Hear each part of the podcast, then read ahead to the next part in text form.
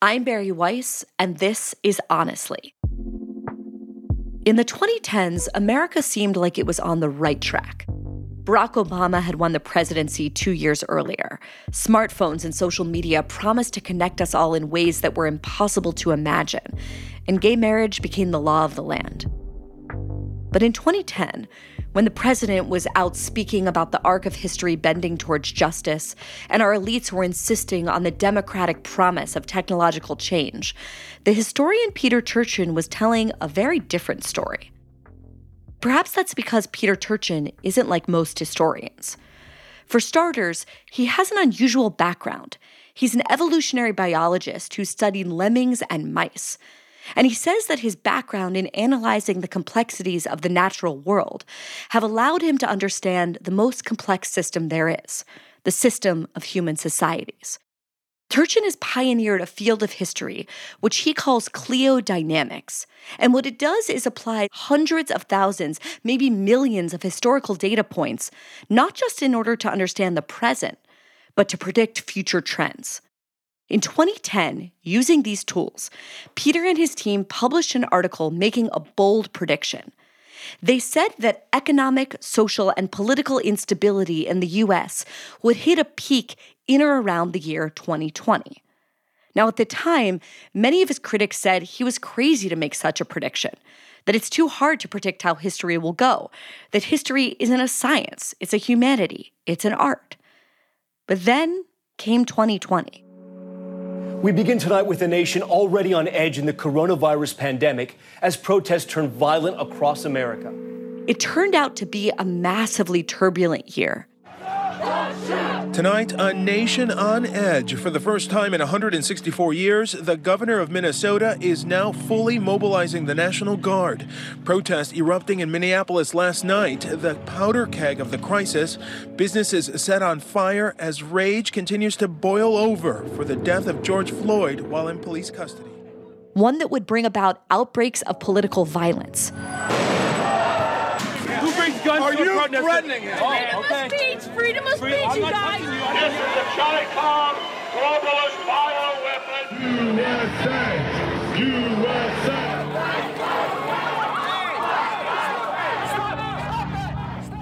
It felt like complete chaos between the COVID lockdowns, the mask and vaccine protests, the BLM riots, and then, only 6 days into 2021, the storming of the Capitol in Washington, D.C. Hey, brother, we're boots on the ground here. We're moving on to Capitol now. Multiple Capitol injuries.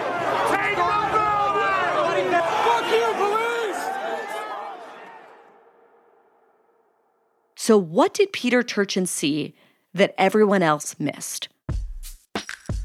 Peter is the author of over 200 articles and 8 books.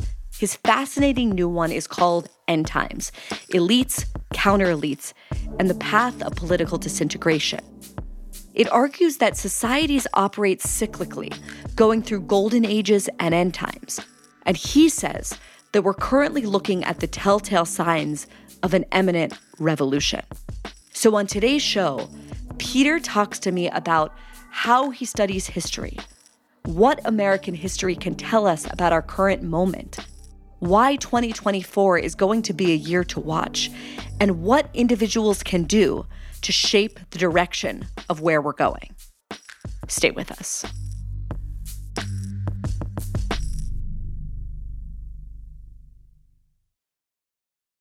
Temple University is ranked among the top 50 public universities in the U.S. Through hands-on learning opportunities and world-class faculty, Temple students are prepared to soar in their careers. Schedule a campus tour today at admissions.temple.edu/visit.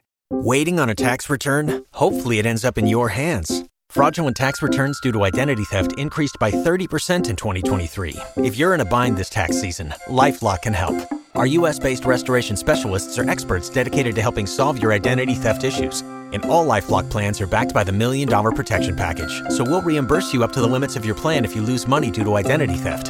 Help protect your information this tax season with LifeLock. Save up to 25% your first year at LifeLock.com/aware. Peter Turchin, welcome to Honestly. Glad to be here. Okay, so you're an ecologist with a background in applied mathematics. And yet you've just written a history book called End Times: Elites, Counter-Elites, and the Path to Disintegration. How does a person who studies zoology, like studying beetles and butterflies and mice, come to write about the end of empire? How did your study of animals teach you about the collapse or the possible collapse of civilization? Well, in fact, a better description of me is a complexity scientist. I study complex systems, both using the mathematical models and analysis of large data sets. And I started, as you said, studying population cycles in animals, beetles, mice, deer, lemmings.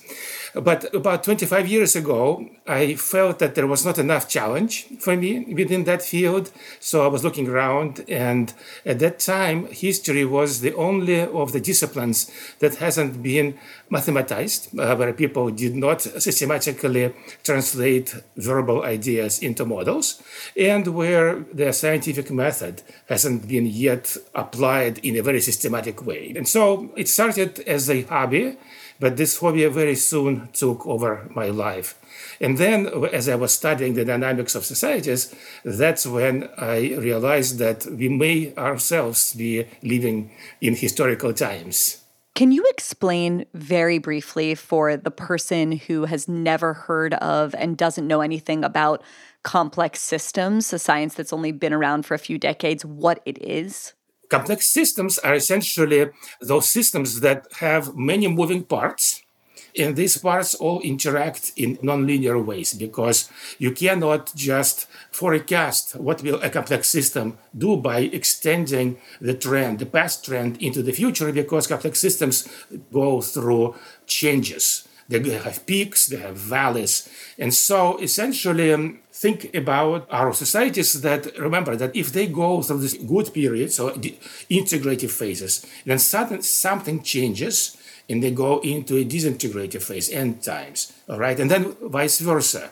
This means that the system is behaving in complex ways. Of course, human societies are even more complex than that, because there are many different influences, and they have many moving parts, many individuals, but also groups, parties, firms, and things like that. And they're all interacting in very interesting and sophisticated ways, which means that a human brain is not really capable of understanding how the society as a whole operates. And this is where we need to have the crutches, mathematical models. So that's the first thing.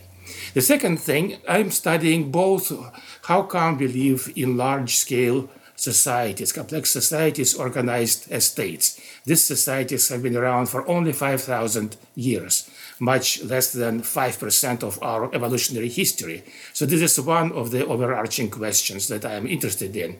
But secondly, as we started to amass data on the functioning of past societies, we realized that societies can function well for a while, maybe 100 years, sometimes less, sometimes more.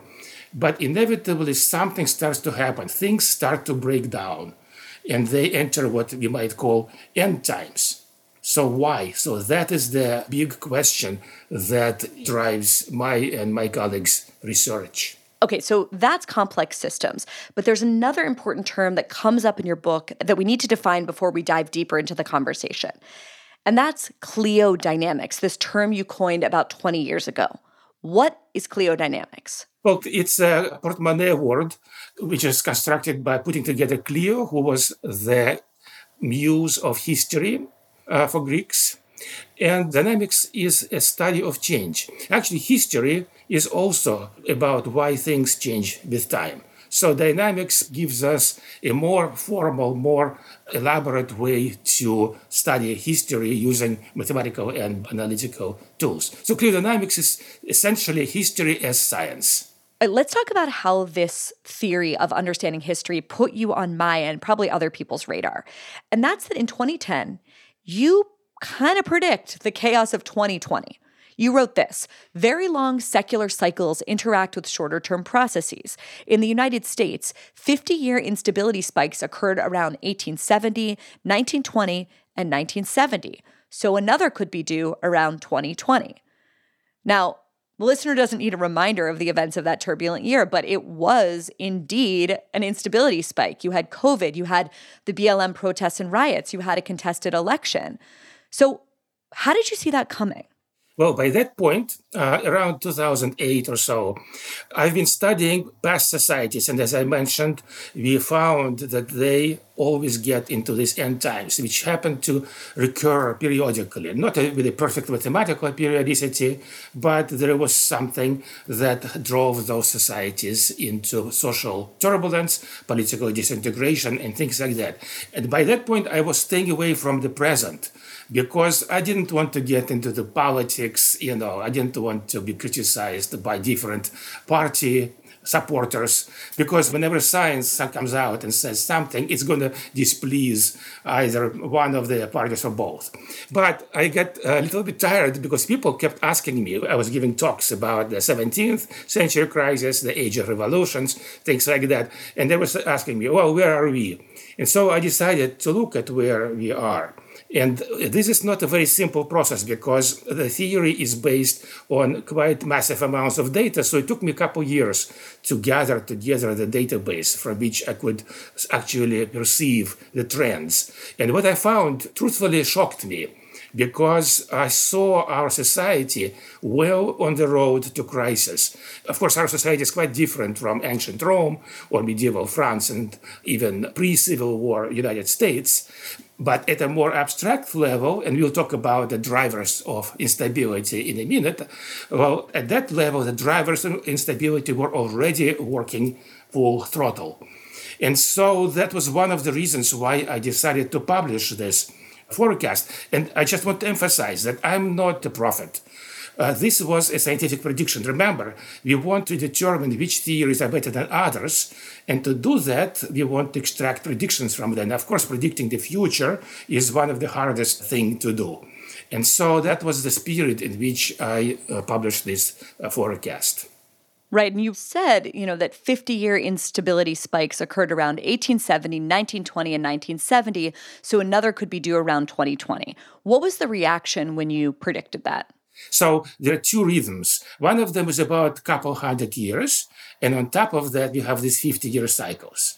All right. So if you look at the American history, yes, you just mentioned those 50-year spikes, but they were overlaid over a long period of, I call it Age of Discord 1, which started around 1850s and lasted into 1920. And during this period, we had two particular peaks of outbreaks of political violence and things like that. All right. So what was the reaction? There was, frankly, disbelief, and it was tinged with a desire to think that I must be wrong, because when, it's this is the problem of nobody wants to believe bad predictions. So people like Steve Pinker, for example, or Max Roser, they were making all those rosy predictions right around that time, 2010. And of course, they were very popular because everybody wants to know that there is going to be a happy ending to this story. But the reaction was negative, but that was fine because I had tenure at that point. This is one big advantage of American academics, is that once you have tenure, you can actually try dangerous, risky intellectual strategies. And so I was willing to wait and see. I was not expecting exactly what would happen in the future. Remember, it's a prediction. So when prediction goes wrong, you want to also learn how we can make our theories better. But it was really quite remarkable. It was like, in that Indiana Jones movie, there is a huge ball rolling down to you, and it's rolling, and there's nowhere to go but smash you. So as I was giving talks during that 10-year period, I would update my data sets, and I would say, we are still on track to a crisis. And things to me became very clear in 2016, actually, during that presidential election. Peter, a lot of people I know, myself included, have this sneaking feeling, like a visceral feeling that things are unstable right now. And I often try and tell myself that that's just an emotional response. I'm just looking at the internet too much. But you say it's not irrational. You say it's a rational reaction to what's unfolding. You write very clearly that we're in a crisis. You don't call it a crisis. You call it a disintegrative phase. And you argue that it's the first such phase the U.S. has experienced like this since the Civil War in the Gilded Age. And that's pretty dire comparison as far as I'm concerned, because 600,000 people died in the Civil War. Women couldn't vote back then. People suffered horrible deaths from things like cholera and scarlet fever. So isn't it a bit hyperbolic to compare our moment to that one? Yes, and that's why you cannot really rely on subjective feelings, because if you look through literature, for example, there are people complaining about their societies all the time. All right? Right. So how do you get around that? This is where you need data. You need quantitative data. So let me give you one example. Until late 1970s, for about 40 or 50 years, the wages of American workers have been growing up together with GDP per capita. And then productivity kept going up, and the wages have stagnated and even declined in several periods. So this is data that has been available. What does it mean? The first, the obvious thing is that people's well-being was declining. And we see this by 2010s, we have seen this taking the form of the deaths of despair, the increased rates of suicide, alcohol and drug abuse, and things like that. So in addition to the subjective feelings, and here sociologists will poll people, and the more and more, the higher proportion would say the society is going in the wrong direction. So it's not just one individual, it's a mass feeling. But in addition to that, we see both at the economic and at the social level, we see immiseration taking hold. So this is a real thing. But there are two more consequences. This is the obvious one. Actually, I call it the wealth pump, right, in the book. So if productivity keeps growing, but they are not getting compensated for it, where does all that extra wealth goes? Well, this is the perverse wealth pump that takes riches from the poor and gives them to the rich, all right? So the first negative consequence is that population well-being has been declining. That means that there has been a lot of discontent, and that discontent creates energy that could be channeled by political entrepreneurs. We can talk about that a little later. But the second part is that what is happening is we started overproducing wealthy people. And it is a remarkable statistic. In the 40 years since early 1980s, the numbers of uber-rich, like people who own $10 million or more, it exploded tenfold. Right? The population grew 40%, but the number of decamillionaires grew tenfold. This is amazing. Until I saw this data, I couldn't understand that this was happening. Now, why this is bad? And on the surface of it, okay, people getting rich, that's the American dream, you know. You would think that there is no downside, but there is a downside, because wealth in the United States is closely connected with politics. First of all, many of the wealthy people run themselves as candidates, or they support candidates. So we have overproduced the number of wealthy people. Not all of them will become Trump or Michael Bloomberg and so on and so forth. But the more uber-rich you have, the more of these elite wannabes for political positions you will have. We call them elite aspirants. So you write in your book that there's a handful of factors that are the harbingers of end times or societal crisis. And you've mentioned a few of them, but I want to go through them one by one. Here's what they are. Popular immiseration, elite overproduction, failing fiscal health, weakened legitimacy of the state, and outside geopolitical factors, maybe like a war. So let's take each of those in turn. I want to start with popular immiseration. How do you see it, and how do you measure it? Well, let me step back and say that measuring economic well-being is difficult, because real wages is very sensitive to how you measure inflation.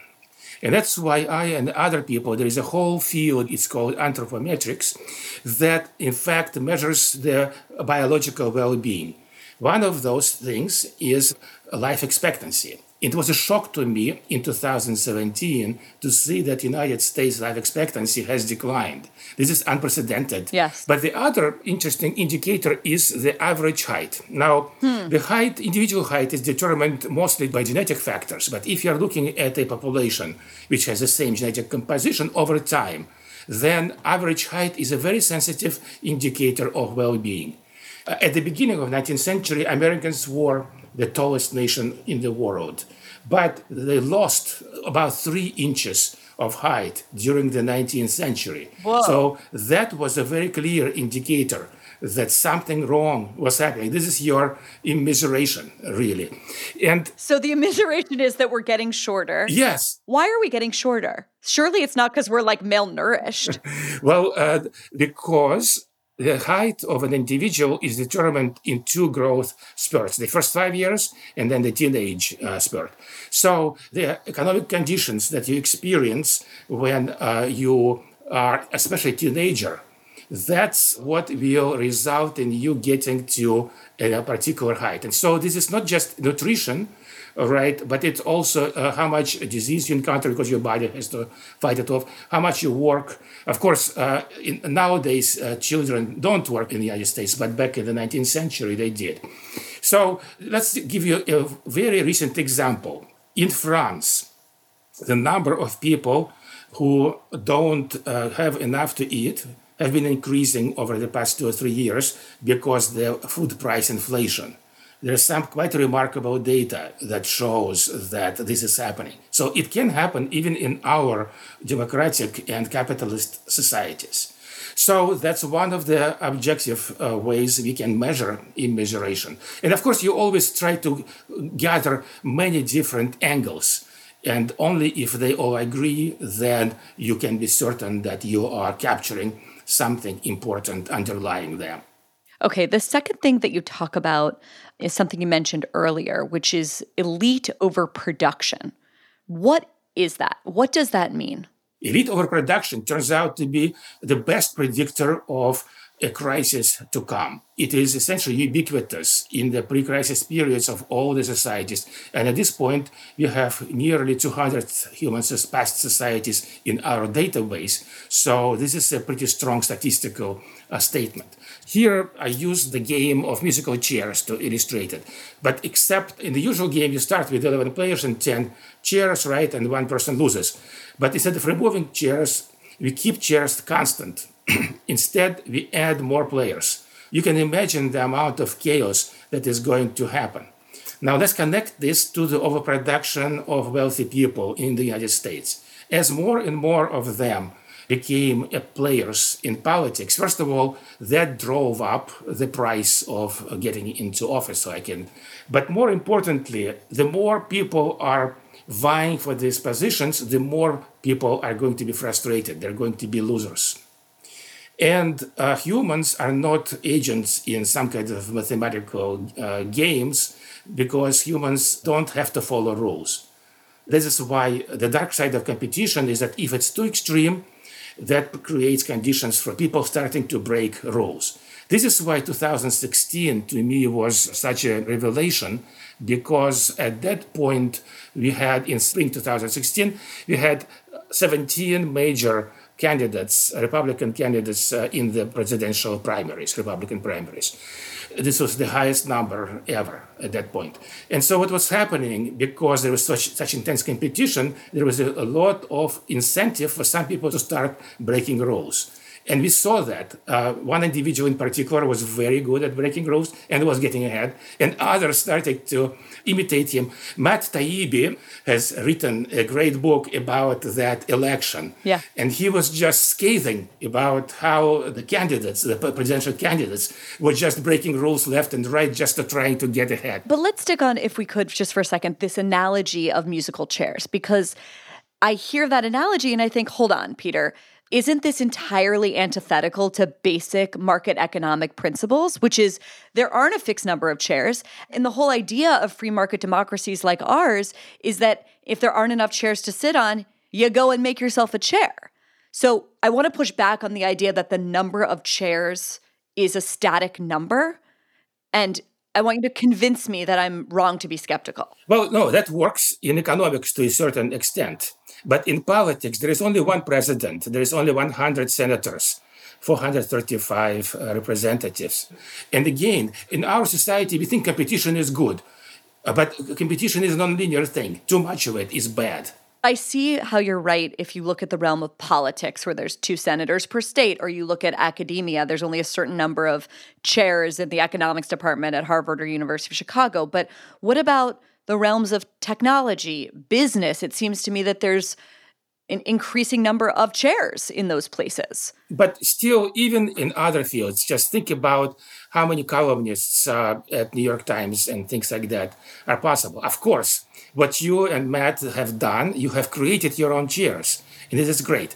But why is politics important? Politics is important because without well-working democratic principles running our societies become dysfunctional, and it can lead to political disintegration. So to me, politics is extremely important, and it plays a central role in the theory. In the theory of elite overproduction. That's correct. Okay, so you make the argument that every year, not only is the number of people who want the fixed number of chairs going to go up, but the cost of the ticket you write will get higher. So for example, college degree is no longer enough. Now you have to go to an elite college.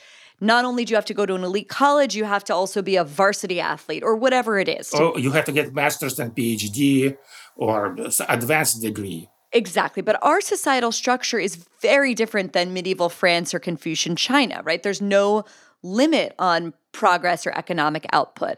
So why is there an upper limit on how many people control the levers of our society? Well, that's an existential question. So human groups to cooperate, they have to be certain size, about 150, between 100 and 200 individuals. So the group at the top, where people all know each other and they all can understand what's moving all other people, it is by nature limited. So as our society became 300 million, there is still going to be a smallish group at the top. Okay, so I want to just stick on this question of elite overproduction for one more beat. With the recent Supreme Court ruling on affirmative action and basically our widespread societal obsession with elitism and how to become an elite, I wanted to highlight a passage from your book that I found really compelling. And it's about the flaws of the meritocracy, which I generally think of as a good thing. You write that elite overproduction corrodes the rules of the game, the social norms, and institutions that govern how society works in a functional way. It destroys cooperation. It brings out the dark side of meritocracy. It creates a few winners and masses of losers. And I guess I wanted to ask, is there a better alternative? In other words, the meritocracy, in theory at least, allows for the hardest working, most talented people to win. And when I think about alternatives, like an aristocracy, let's say, this seems exponentially better. So isn't it sort of a little bit like democracy, like the very best of a lot of bad options? Actually, I think you're right. That some meritocracy is necessary. I agree with you. But I'm just saying that you cannot make this statement because there were other things that were tried and they maybe worked not so much worse than democracy. Also, we tend to denigrate aristocratic societies, but many aristocratic societies have functioned quite well also in the past. So would you agree with the Buckley line that you'd rather be governed by the first 500 names in the Boston phone book than the faculty of Harvard? No, I'm not saying that I think he is completely wrong, but I don't see what is the evidential basis. Why should we conclude that? I'm a professor myself. I don't want the United States to be governed by professors, to tell the truth, and especially Harvard professors. But Peter, for you, the jury's out on whether or not a meritocracy is better than an aristocracy. That's how bad you think the current meritocracy is. My point, to which I want to circle again, is that too much meritocracy works on competition. My point is very important point, that too much competition is destructive because it is not meritocracy anymore.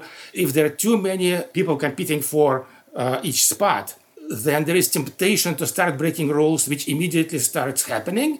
And so people who are better at breaking rules are the ones who get ahead of the game. So I'll give you an example. Do you think Donald Trump is really the best individual to lead the United States, the most... No, Peter, I do not. Well, but he got into the office as a result of two things. First of all, because there was too much competition amongst the candidates. And secondly, he channeled the mass discontent resulting from the popular immiseration. The second point I agree with. The first, I absolutely do not. I don't think the reason that Donald Trump won is because there were 17 people in the primary. I think he was tapping into something very, very deep in the zeitgeist of American life right now. Mm-hmm. We're going to get to Trump in a little bit. Let's continue to go through these sort of five harbingers. Okay, before we do that, I want to talk more about elite reproduction. So remember, we talked about the negative effects of the wealth pump. First of all, popular immiseration. Secondly, overreduction of wealthy people. The third one is even more subtle. Because the mass of the population, their well-being is declining, we have the conditions of precarity, known as precarity, when people live hand to mouth, and people naturally want to escape that. So as the immiseration happens, the more bright and energetic and ambitious members of that class, they want to escape from it. How do you do that in the United States? You go to college and then maybe get an advanced degree, such as a law degree or an MD and things like that. So what's been happening is that we've been overproducing people who want to escape precarity also. And as a result of that, we have too many PhDs for the professor positions. But what's worse, we have too many youth with law degrees for the positions that we have for them in society. We overproduce law degrees by a factor of 3 to 1 at this point.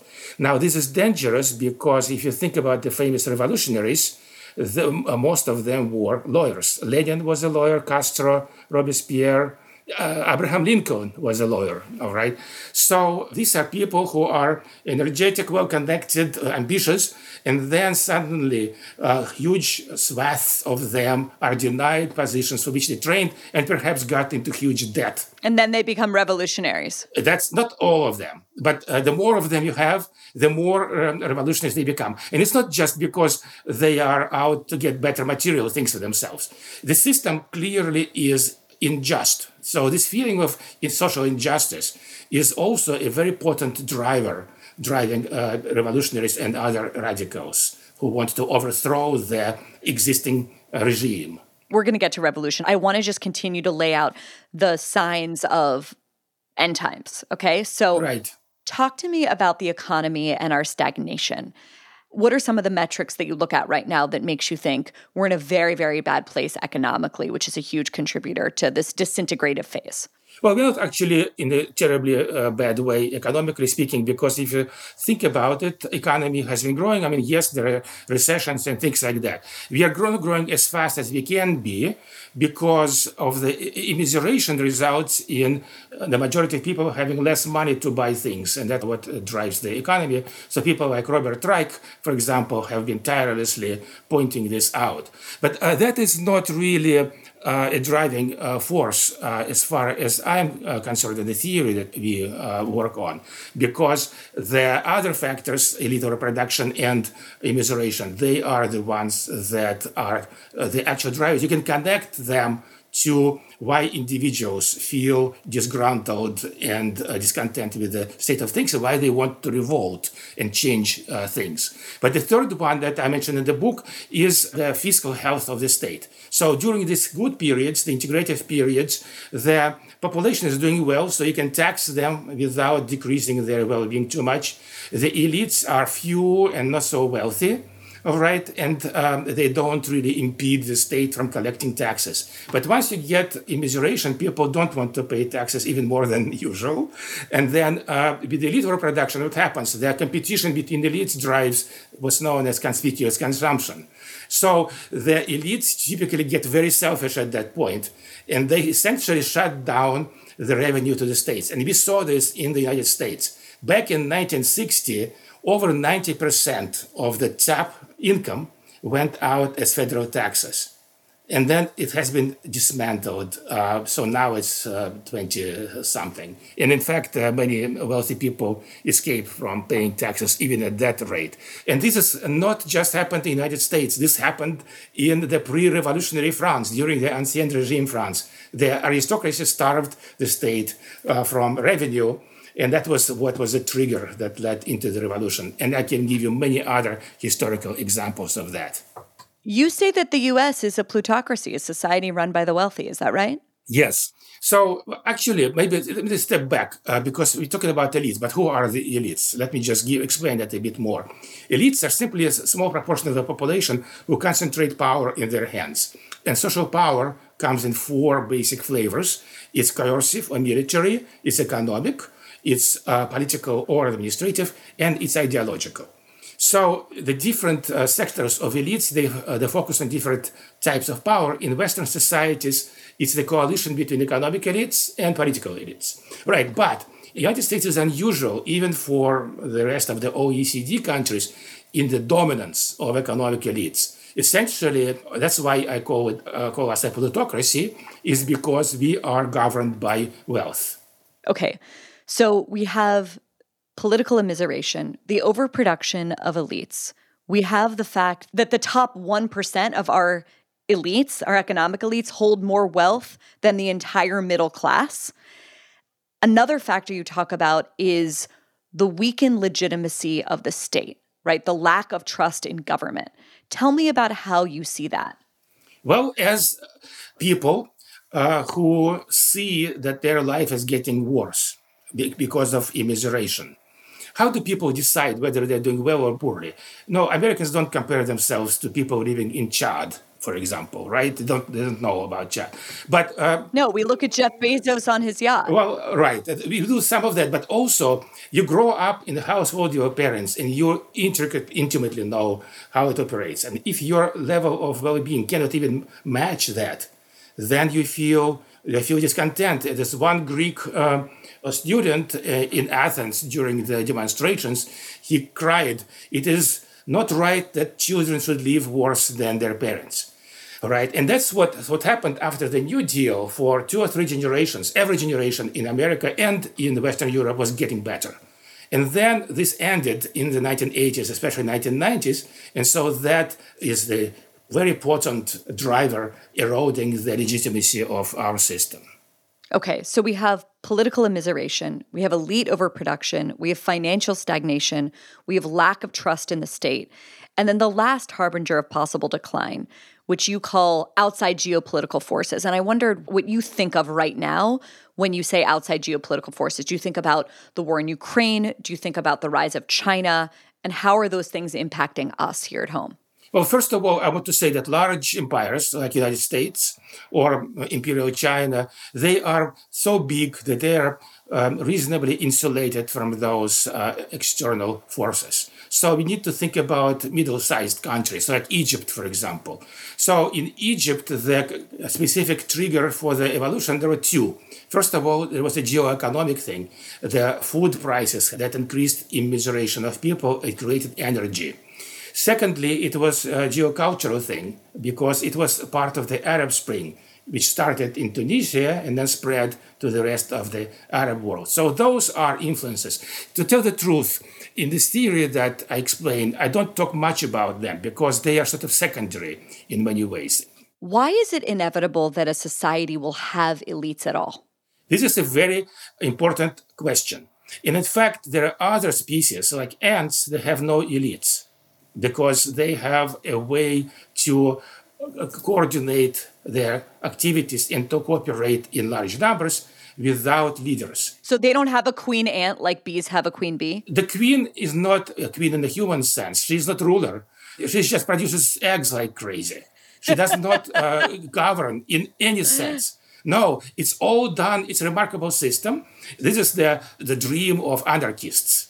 Unfortunately, for human societies, anarchistic dream is a pipe dream because humans cooperate in different ways. We have to have interpersonal connections. We connect by cooperating with people we know.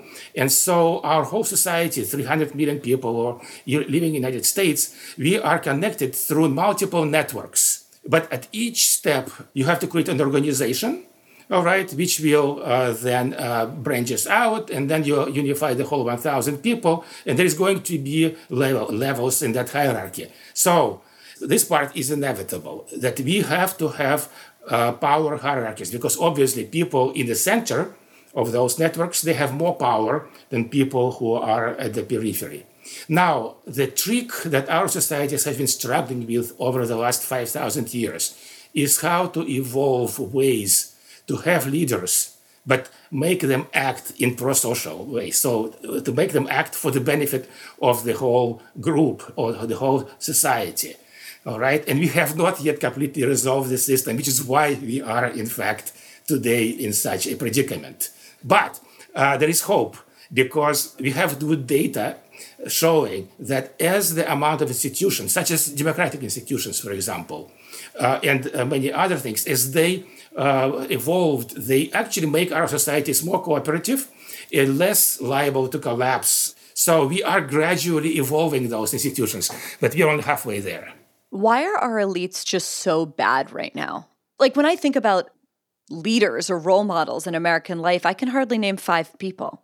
Why is that? Well, it's known as the iron law of oligarchy. So essentially, as you give power to people, just to administrative power, power to organize things, there is an inevitable temptation to convert that power into better things for themselves. And so this is where democratic institutions actually work, even though they're not perfect. They help us to constrain elites to act in the public way that benefits the majority of people. But the real question is, why do elites sometimes act in those ways? We'll be right back after a quick break.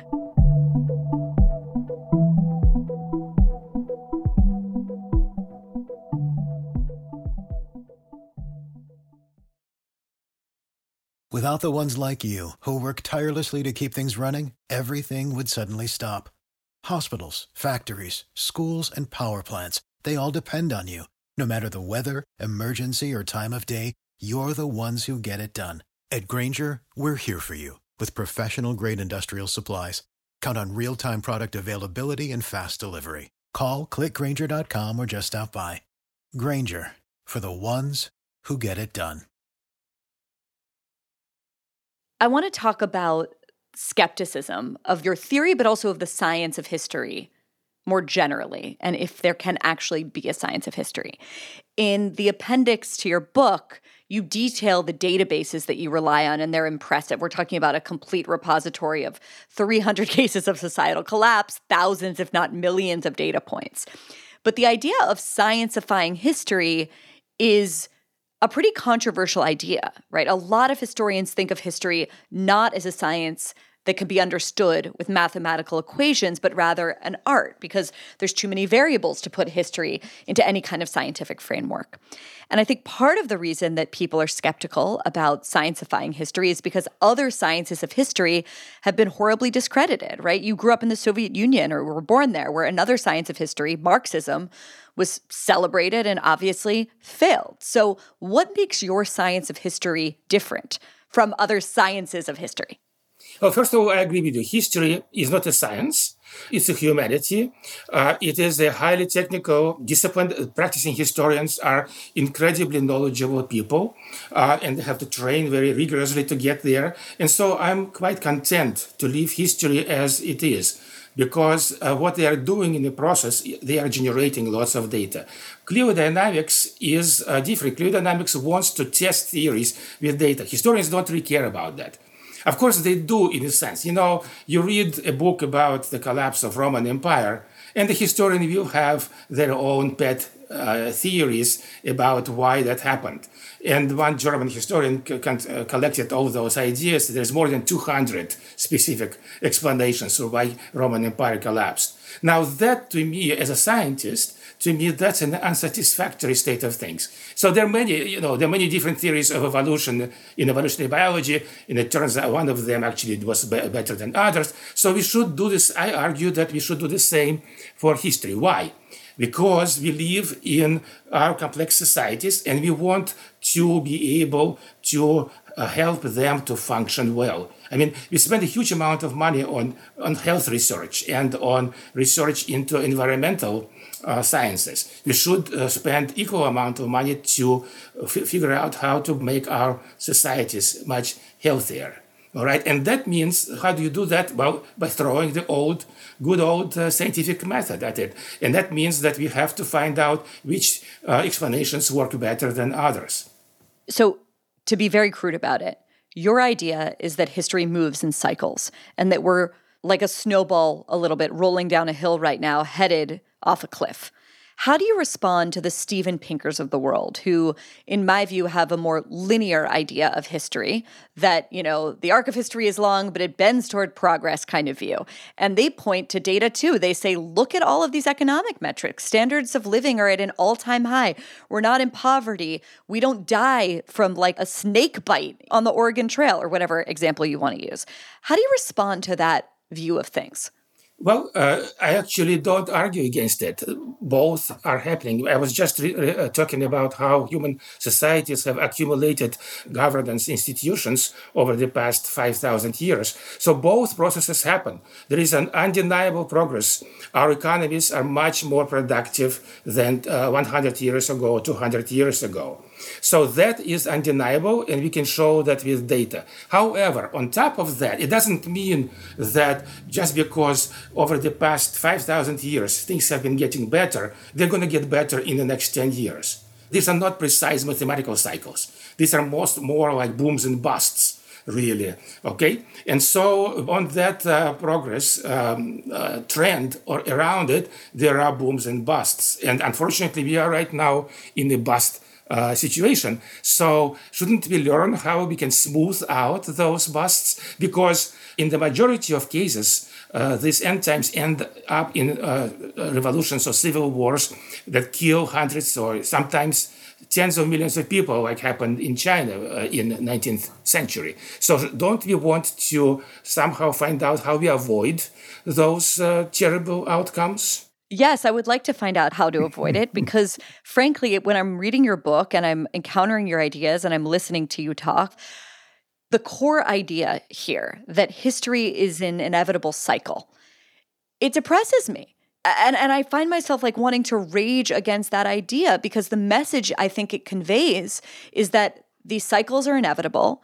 And in a way, we're just victim to the moment and the time that we live in, and there's not much we can do about it, because you know, according to your scientific theory of history, we go up and we go down, and we are in the down right now. But that's not my message at all. I'm an optimist by nature, right? And so let me put it this very simply.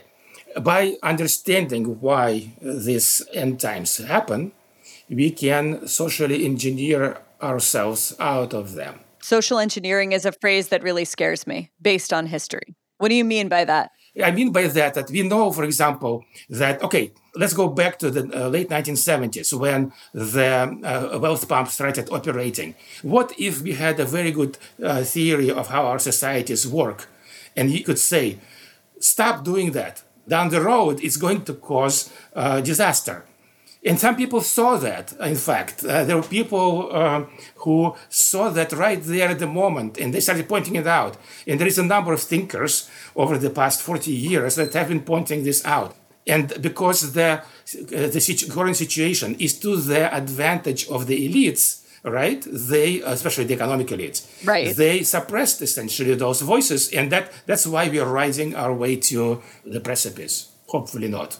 I don't know, Peter, but I want to push back, because I think that there's something very disempowering, maybe even dehumanizing, about the idea you're putting out here. You write in the last pages of your book, I'm paraphrasing, the individual mind is unknowable, but the group mind is knowable. Individuals don't matter. Civilizations will collapse, and that we can accelerate the collapse a bit or slow it down a bit if we act correctly. If that's the best we can do, the kind of like 10% at the margins, how is that not a fatalist, bleak view of history and of the individual's ability to change it? First of all, I don't say individuals don't matter. Most of the time, a single act of human will, free will, is not going to change the course of history, all right? But how can you say Churchill didn't change the trajectory of the West? If Churchill had not lived, like, I don't know how the world would have wound up. That's my view. Yeah. Because I guess I believe in this old school idea of the great man theory of history. If there's no, remember, it was not UK that won World War II. It was USSR and USA. So Churchill or de Gaulle, if Churchill died of heart attack, I'm pretty sure the war would end in the same way. But let's talk about some better examples. Franklin Delano Roosevelt. All right, would we agree that he was extremely influential individual? Yes, Lincoln. Lincoln started a civil war, so that's not probably the best example. But Franklin Delano Roosevelt... And saved the republic, but yes, go on. But FDR avoided civil war. United States, according to our data, was in a revolutionary situation around 1920. But hold on. Sorry, just to go back to Lincoln for a second. Doesn't Lincoln actually prove your point that great men can shape history? Choose Hitler, choose Lincoln, choose whoever. The point is that those were singular individuals that, in my view, created cycles as opposed to just being victim to the cycle that was inevitably happening. That's what I'm trying to understand. Can a person or a group of people change the cycle, or are they just victim to it? Yes, that's what we see. How do we know this? Because we have 170 cases of crisis. All right. And most of them, it ends in civil war, revolution, and so on and so forth. But in 10 to 15% cases, they manage to avoid bloodshed. That means that there was some influential individuals, or rather influential groups that understood the problem, even if intuitively, and understood how to take steps. So it's not just the New Deal, the Chartist period, which is the middle of the 19th century in UK, and there's many other examples that show that taking appropriate action by good people with a good leader can actually change things and avoid civil war. So see, I'm not arguing with you, but on this point, I'm arguing with you on the other point that it is influential individuals that create cycles. There, I disagree with you. That is a result of millions of human wills getting summed, and that's how those trends develop. In other words, Hitler or FDR or Lincoln summons the will of massive numbers of people. And that's the real change maker. I mean, after all, FDR had to be elected, right? So he persuaded the majority of the population, the huge majority, to vote for him, especially in second and third elections. So he was actually summoning the will of common people. And by each person voting for FDR was actually voting for a better future of America. They didn't know it, but this is what they created, the golden age, the 30 glorious years after the war. So both individuals matter and those impersonal social forces. In my model, we have to include both of them. However, individuals matter only at certain points where the system is amenable to small push can result in large effects. Okay, well, let's talk about that push, right? If those of us who love this country and don't want us to be in a doom spiral want to know from you, how do we change our trajectory when we have an elite that many people view as corrupt and unrepresentative? And here's what you say. You say that one of two groups is going to lead the charge against this current elite establishment.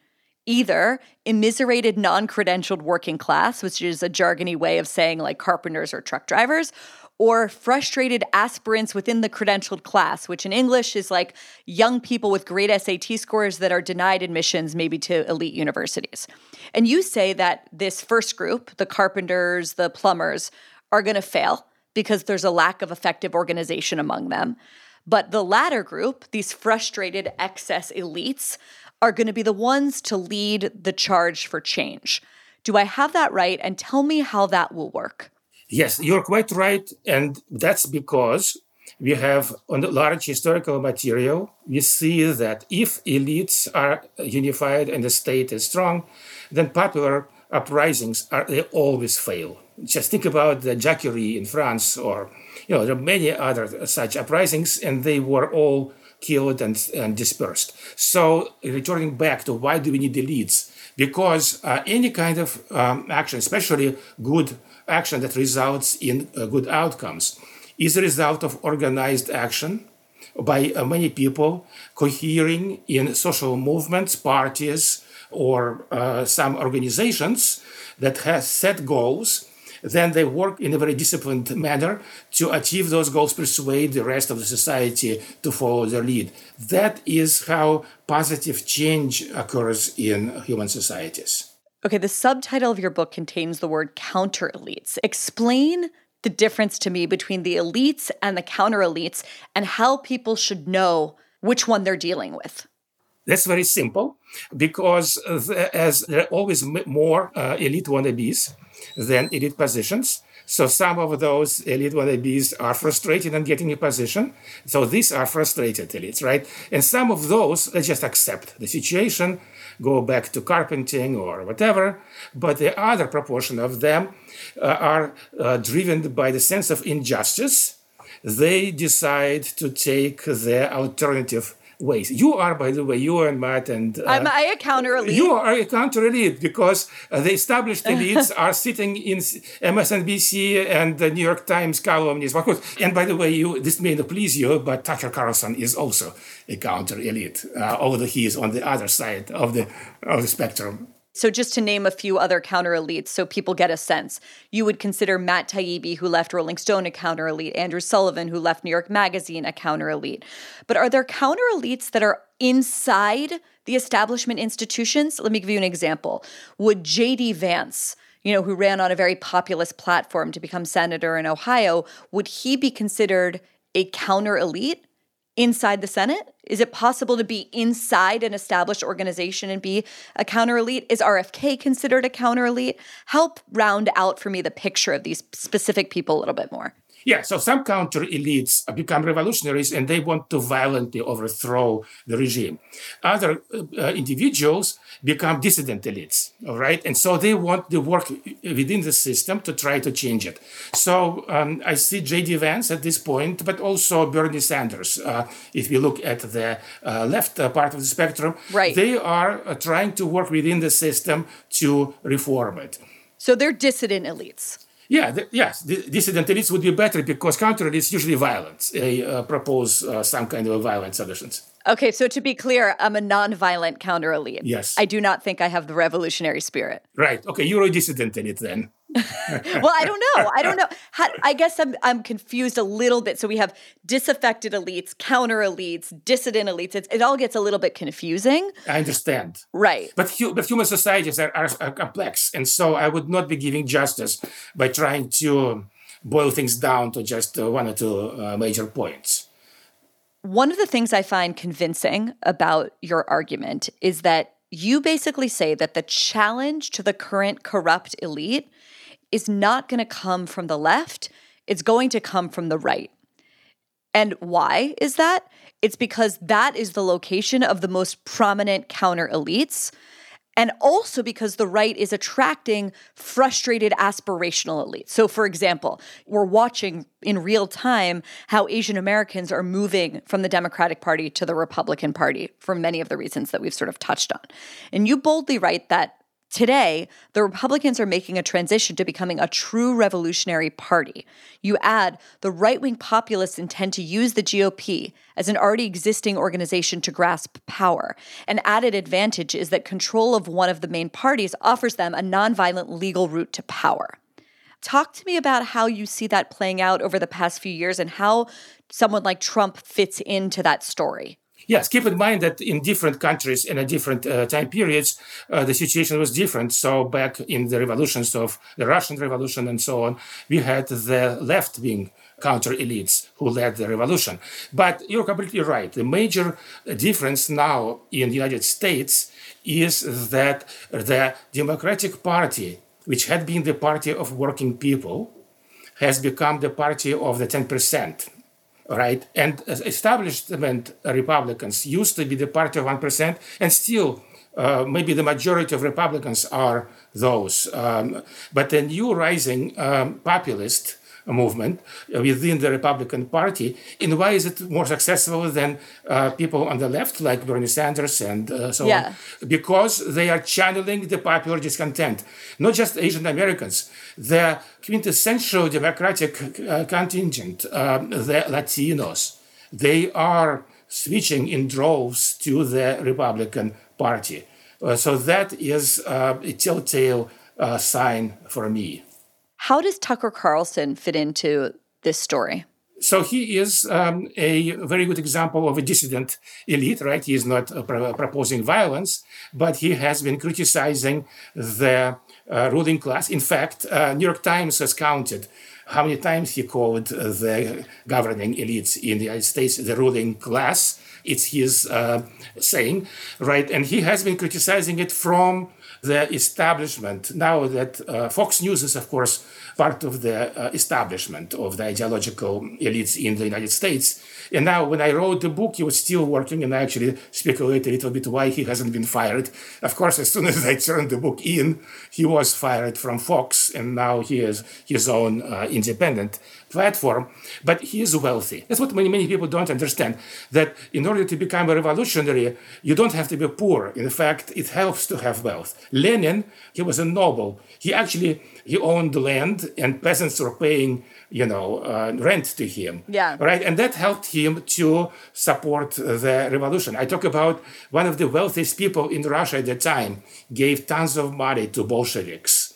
Right? So Tucker Carlson, just because he is a wealthy person, it doesn't mean that he disqualifies himself from being a dissident elite. Peter, why would anyone choose to be a counter-elite when all of the incentives are there to at least aspire to become part of the normal elite?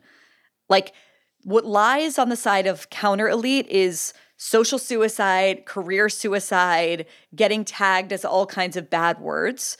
So what will incentivize elite aspirants to sort of flip and join the counter-elite side? I'll give you two reasons. First of all, being a counter-elite is a high risk by high potential gain strategy.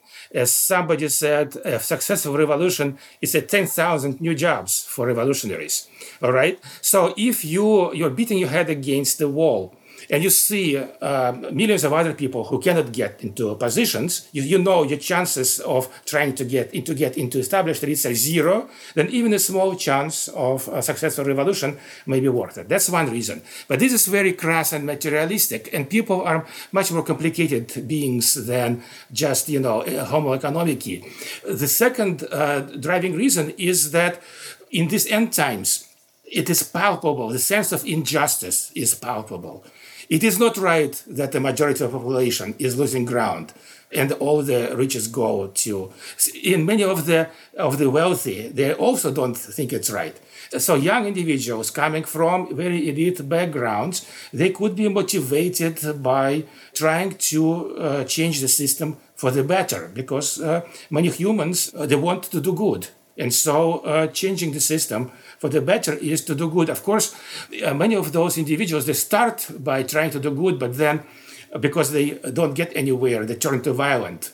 I've read a number of accounts of the Weatherman movement. Mm. These people they came from elite backgrounds, and they were motivated by trying to change the world for the better. But what they ended up doing was starting to blow up bombs. So this is a slippery road where you can travel all the way to becoming a violent revolutionary, violent radical.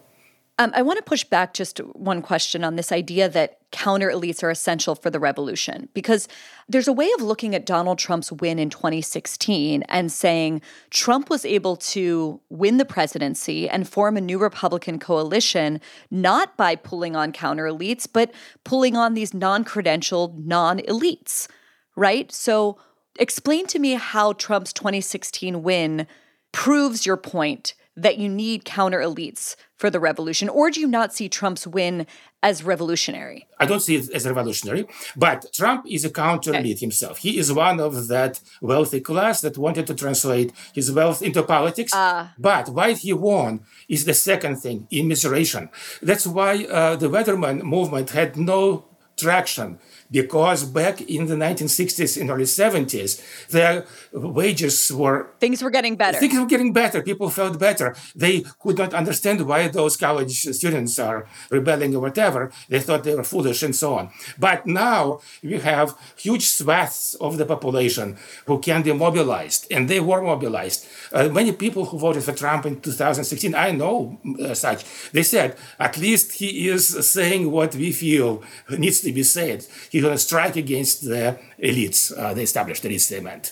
All right. And so that's why they voted for him. So Trump is the ultimate counter-elite. Do you see the potential for a counter-elite on the left, like RFK Jr., or do you think that that's not possible on the left right now? Yeah, it's possible. It was possible, especially possible maybe 10 years ago when the Democratic Party has not lost the support from the majority of American populations. And maybe it can be turned around. So, and most of the revolutions in history were made by left-leaning counter-elites rather than right-leaning counter-elites. America is somewhat unusual in this respect. So Trump was an expression of people's rage, right? He capitalized on this immiseration. I guess I wonder how you understand the red wave that wasn't in the recent midterm elections last year. Was that a push by American voters to say, we don't want to go so far down this road? Like, was that our collective hive mind attempt to sort of nudge things in a good direction and return to some degree of normalcy?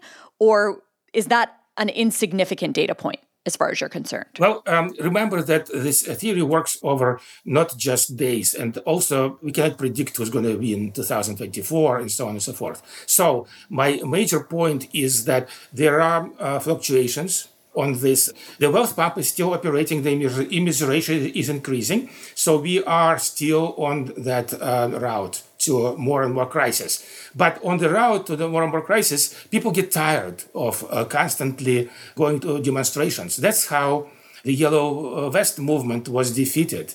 They showed remarkable stamina, but after many months, they just got tired of going on revolutions and not doing anything. And so that's why you have a temporary reduction of the intensity of things. But as the fundamental factors continue to work their mischief, it will generate more and more instability down the road. That's what usually you see in historical examples also. So, Peter, for those listening who feel like, oh, God, I'm convinced by what Peter's saying. I see the immiseration. I see the economic stagnation. I see the elite overproduction. I might not know all of the language he's using, but I buy this overall argument. What do I do about it? Yeah. What can people do about it? We don't want to live in end times. Organize. Organize how? What do you mean? So what people who have no power, what we can do, we can start organizing as a social movement. And again, this would require some leaders. All right. So somebody would have to step forward and try to start doing this. So, for example, the New Deal didn't happen in isolation. There was a period preceding it called the Progressive Era. And the Progressive Era saw a pretty broad-based social movement, mainly peopled by young professionals. So not necessarily working class, but people who were, low-rank elites at best and maybe even not elites at all. So that's one thing. But also, what's going to happen is that if the instability continues to increase, then eventually the governing elites start understanding that things are not going to go always the way they want. They become frightened, essentially. And that helps them that sharpens their minds to start looking for nonviolent solutions. Well, when you say organize, though, what do you mean by that? Organize around what? A New Deal? We don't have to repeat exactly New Deal because the United States is a different country, all right? And also, our science now is not yet as good. We were talking about social engineering. You don't like the term. But in any case, cliodynamics is not as precise as physics to be able to allow us. So personally, my goal is to continue working to increase our understanding of why societies do what they do. And that is important because we should get to the point where we should be able to have such good understanding that we actually plug a proposed reform into the model and see whether it results in any unintended consequences, all right? Yeah. So that's, I see, as my role. But essentially what tens of millions of us do is to start organizing and supporting those candidates. It could be left or right candidates who are proposing things like minimum wage. Increasing the minimum wage is a good way to shut down the wealth pump.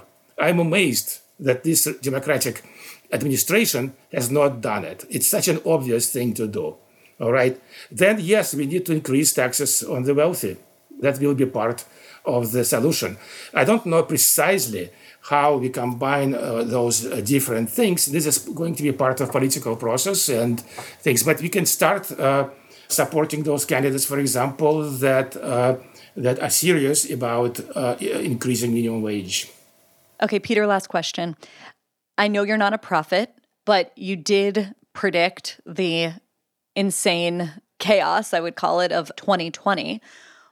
What do you think the headlines will be 10 years from now? And if that feels like too much of a ridiculous prediction, how does your understanding and your theory of history inform the way that you think the next few years or perhaps the next presidential election will play out? Yes, I'm very worried about 2024.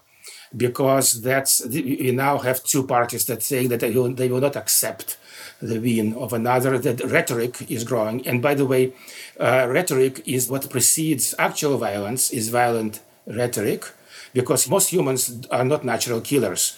And we need to get used to more violent atmosphere before we start being violent ourselves. And violent rhetoric is a preparation for that. So 2024, to me, is going to be a really high probability breakpoint when things can go back. Now, 10 years from now, we're talking about mid-2030s. Typically, these periods of heightened instability, they take many years. Somewhere between 10 and 20 years, all right? So what I hope is that in 2035, the headlines would be that, okay, we managed to get the worker wages to grow with the economy, finally, in a sustainable way, all right? So that's one possible outcome. The other possible outcome is the previous decade was so horrible, everybody tired of violence. So nobody wants to start violence again, but... Then when the new generation comes along, then they will have again the same type of turbulence happening. Yeah, sorry, I'm not making a very clear case, but that's because essentially the future is unpredictable. Now, here I circle back to what you're saying. It really depends on us collectively, not you and me, although you can actually contribute quite a lot. You, by putting the right ideas out and helping people to choose better choices, you can make a difference, right? I can hopefully make a difference by making science better so we can use it to understand why we are in it, and so on and so forth. So that perhaps, rather than setting a goal of how do we get together and solve everything in 1 year, right, we should think about how we can start making small steps. So hope lies in counter-elites, but let's pray that they don't get too revolutionary or too violent. So dissident elites, yes. I think dissident elites are the ones. Yes, they are the ones who we should give as much power as possible because they are trying to solve things in a non-violent way. Okay, I'm still left puzzling if I'm a counter-elite, a dissident elite, or a revolutionary. But Peter Turchin, it was wonderful to have you on, honestly. Thank you so much. Thank you for having me.